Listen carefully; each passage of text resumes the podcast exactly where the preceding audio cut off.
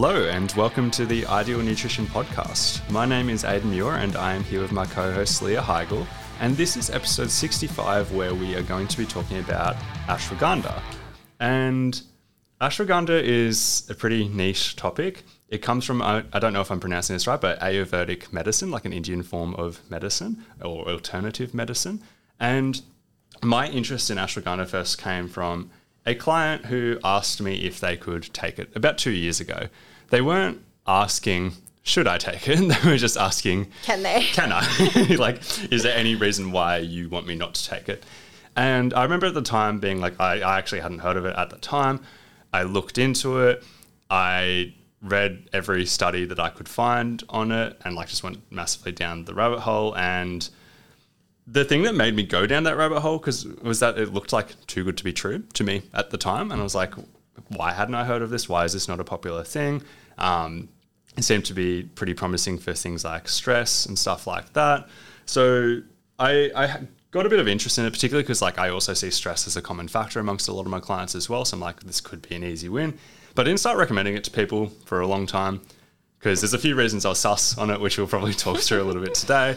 Um, and my interests, like I was, I couldn't find anything really negative about it, so I was like, oh, it's just something on my radar. But then over the last two years, like so since then, I've been seeing more and more people in the evidence base space recommending it pretty freely. So my interest really picked up from that point onwards. I have used it with quite a few clients in this, that kind of stress space, and they have noticed improvements, but it's really hard to say because of that whole placebo kind of concept as well.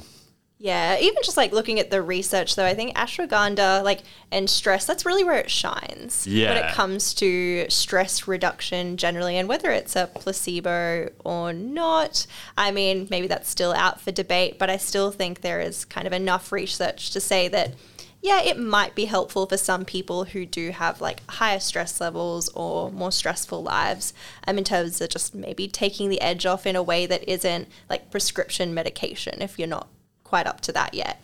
Um, the evidence is pretty inconsistent for anxiety though. So, stress and anxiety are obviously quite different things. Um, and when we look at the research around, around ashwagandha and anxiety and then going on to depression, doesn't seem like it's maybe that helpful. Um, and even like the research, it's a little bit weird. Yeah. so there's a few things that we're going to talk about with ashwagandha research being a little bit strange.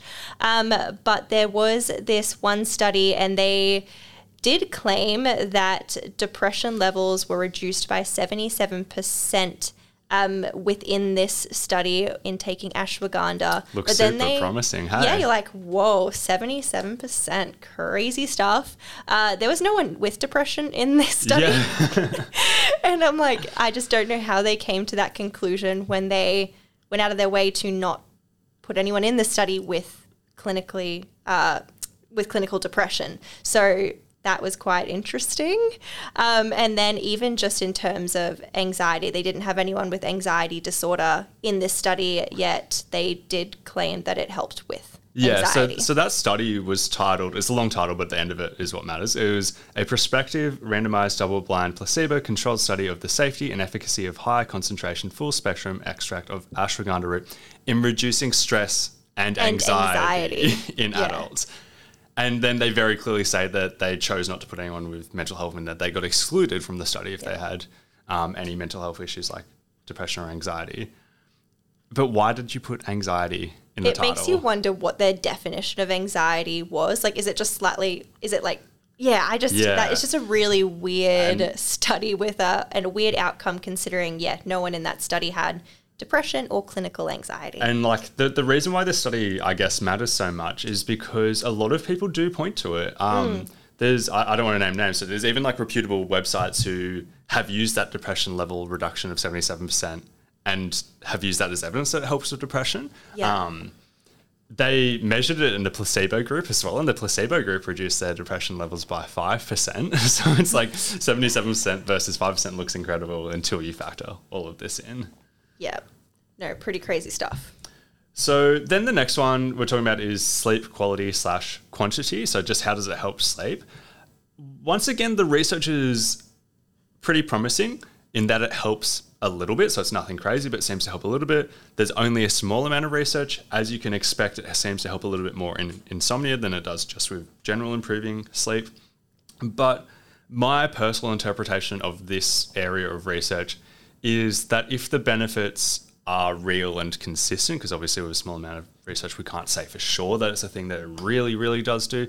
Uh, but if they are real and consistent, the benefits are probably due to reductions in stress. Because that reduction in stress seems to be pretty consistent across the research, if you reduce how perceived stress you are, like your perceived levels of stress, does that improve your sleep? It probably does improve sleep a little bit.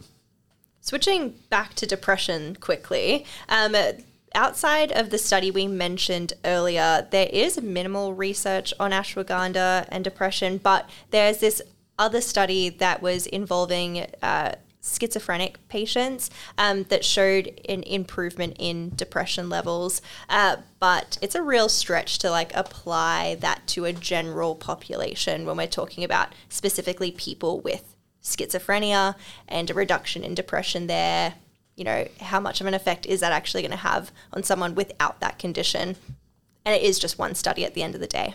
Yeah, and this is a space where I see it as being a little bit less being like there's clear evidence that it doesn't help with depression and anxiety. It's more that there's just like no evidence. like yeah, it's just not studied that well. Apart from like like like that one example, that was the only one I found on a, on depression, like where they actually had depression to start off with.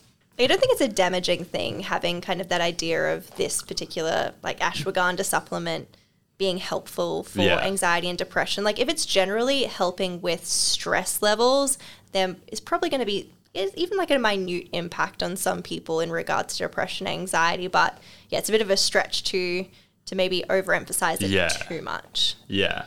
The next one we're going to talk about is testosterone. So all the research on ashwagandha that has measured testosterone has shown an increase in testosterone in men and minimal difference in women. So that's pretty promising as well.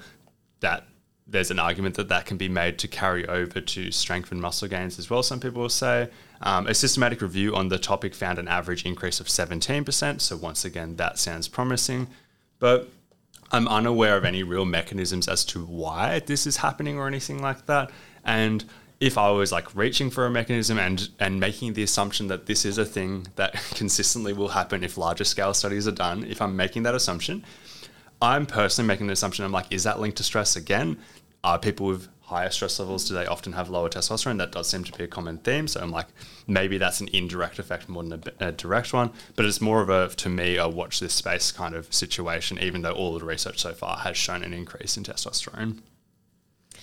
Talking about strength and muscle growth, um, I do want to mention this one study we came across where uh, the participants were given 600 milligrams of ashwagandha per day for eight weeks. Uh, all the participants in this study were untrained lifters to begin with, and it just showed some pretty crazy results um, of a 46 kilo increase in bench press and then 26 kilo increase in the placebo group. So like 46 kilos on your bench press Wild. in eight weeks. Give me that supplement. I yeah, I'd be putting in like all of my lifters on ashwagandha like tomorrow if I felt that was something that could actually happen. Yeah. Um, but that's that's too crazy, like too good to be true, really. Like we know that that study is a little bit off the walls just in the numbers that it's presenting, um, and it hasn't been backed up with a ton more research showing crazy results. So you can tell this is an outlier. Yeah, like it, it's just it's just too good to be true. Like, yeah, even if somebody was taking steroids, like I don't expect a 46 kilo. Like I don't know, like you can't say that ashwagandha caused that. And like it just it raised a lot of questions, just being like, what did the bench press of those participants look like in session one when yeah. they tested a one rep max? And like I, I got the chart up earlier, and it was like they they seemed to bench press somewhere between 40 and 45 kilos at the start. And then obviously eight weeks later, they increased by 46 kilos. So like 85 kilos or whatever they got to. And that's just, just crazy. Yeah, that kind of jump is just, uh, yeah, not expected, even in the best scenarios. Even in the case where you're taking some less than legal things, like that would be a huge jump. Maybe if you're untrained, you'd see that kind yeah. of increase. But yeah, that's that's huge. And because we did see, like, because that was the first study on the topic I saw, I'm like, oh, that's too good to be true. I'll look for some more.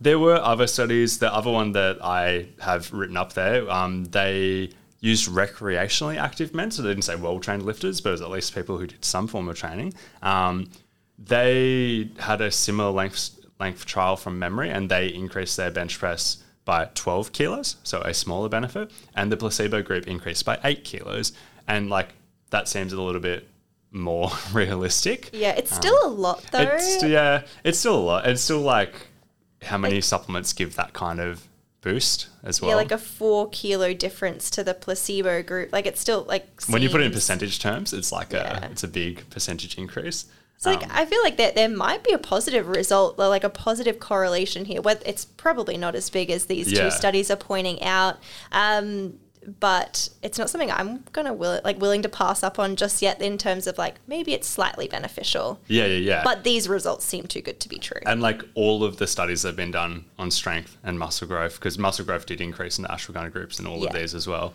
um, and fat loss occurred too. Um, all of them have shown positive outcomes, but once again, there's just a lack of research still. yeah, watch this space. Watch this space. Um, yeah, so then endurance athletes. So there's consistent research that ashwagandha improves VO2 max. So once again, another area that looks promising. Um, there have been claims that it improves endurance performance. There has been research on endurance performance, but not really anything that I would personally categorize as useful research on that. Like, what I would love to see is a study involving endurance athletes doing a time trial in their sport that they do, where they compare placebo versus ashwagandha um, and their outcomes over time or whatever. But that doesn't really exist. A lot of the trials that were used were people doing a different sport to their sport. um, for example, cyclists on a treadmill was one of the studies that I looked at. Um, doing time to exhaustion.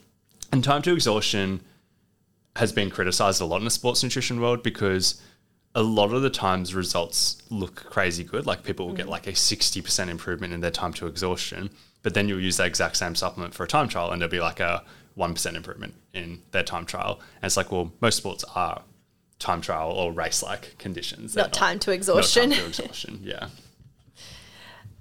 So, if you are going to take ashwagandha, how would you take it? So, if you've kind of come away from this podcast and gone, I think there's enough reason for me to take it for my individual circumstances, um, this is what we would do. So, research uses between 200 to 1,000 milligrams per day typically, um, and the most common effective dosage is around that 600 milligram per day mark, split into two dosages one in the morning and one at night. Um, and that's specifically ashwagandha root extract. Um, an example of a product fitting that description would be KSM 66. Um, where can you get that? Just buy it online, Buy it yeah. online? Yeah. Yeah.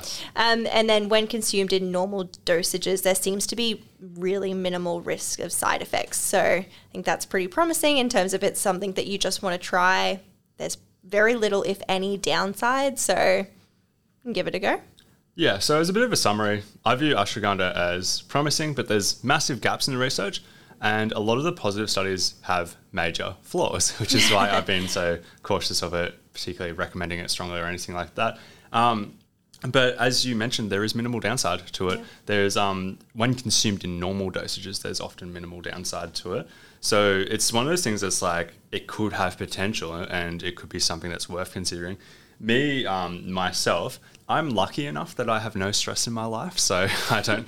Must be nice. it's, it's pretty nice, um, and it's it, it's like a little bit less appealing to me because I have no stress in my life. But it's also something that I've taken indirectly through other products that I view as like a nice bonus. Like there's some pre workouts that I've taken that have it in there almost as if it's like designed to calm you down from all the caffeine in the pre workout. Um, there's recovery products that I've taken that have put it in there as if it was like a you do your workout and then you try and get into the rest and digest space as quickly as possible. How much does that matter? It probably doesn't really matter that much, but like they've put it in there because it should calm you down or whatever. Um, and I find that interesting just because I'm like, well, there is all that research on strength and stuff like that, but it's also not at the point that I'm taking it for those purposes or going out of my way to take it because it's like I, would love to bench press 46 more kilos. Yeah. like, Hell yeah. but like, if I thought it was going to give me five kilos on my bench press, I, I would take it. But I'm I'm yeah. personally not at that point. But I am still watching the space because it does seem promising. Even with someone like me who has like generalized anxiety disorder and considers themselves a pretty stressed person, I've never gone out of my way to yeah. take ashwagandha, and I think that kind of shows that the research isn't that set in stone because even someone who's looked at it suffers from these things. I'm I'm not willing to part with my hard-earned money yeah. for it just yet. Um, so yeah, it's kind of where I sit with it. Awesome. Well, this has been episode 65 of the Ideal Nutrition Podcast. As always, if you could please leave a rating and review, that would be greatly appreciated. But apart from that, thank you for listening.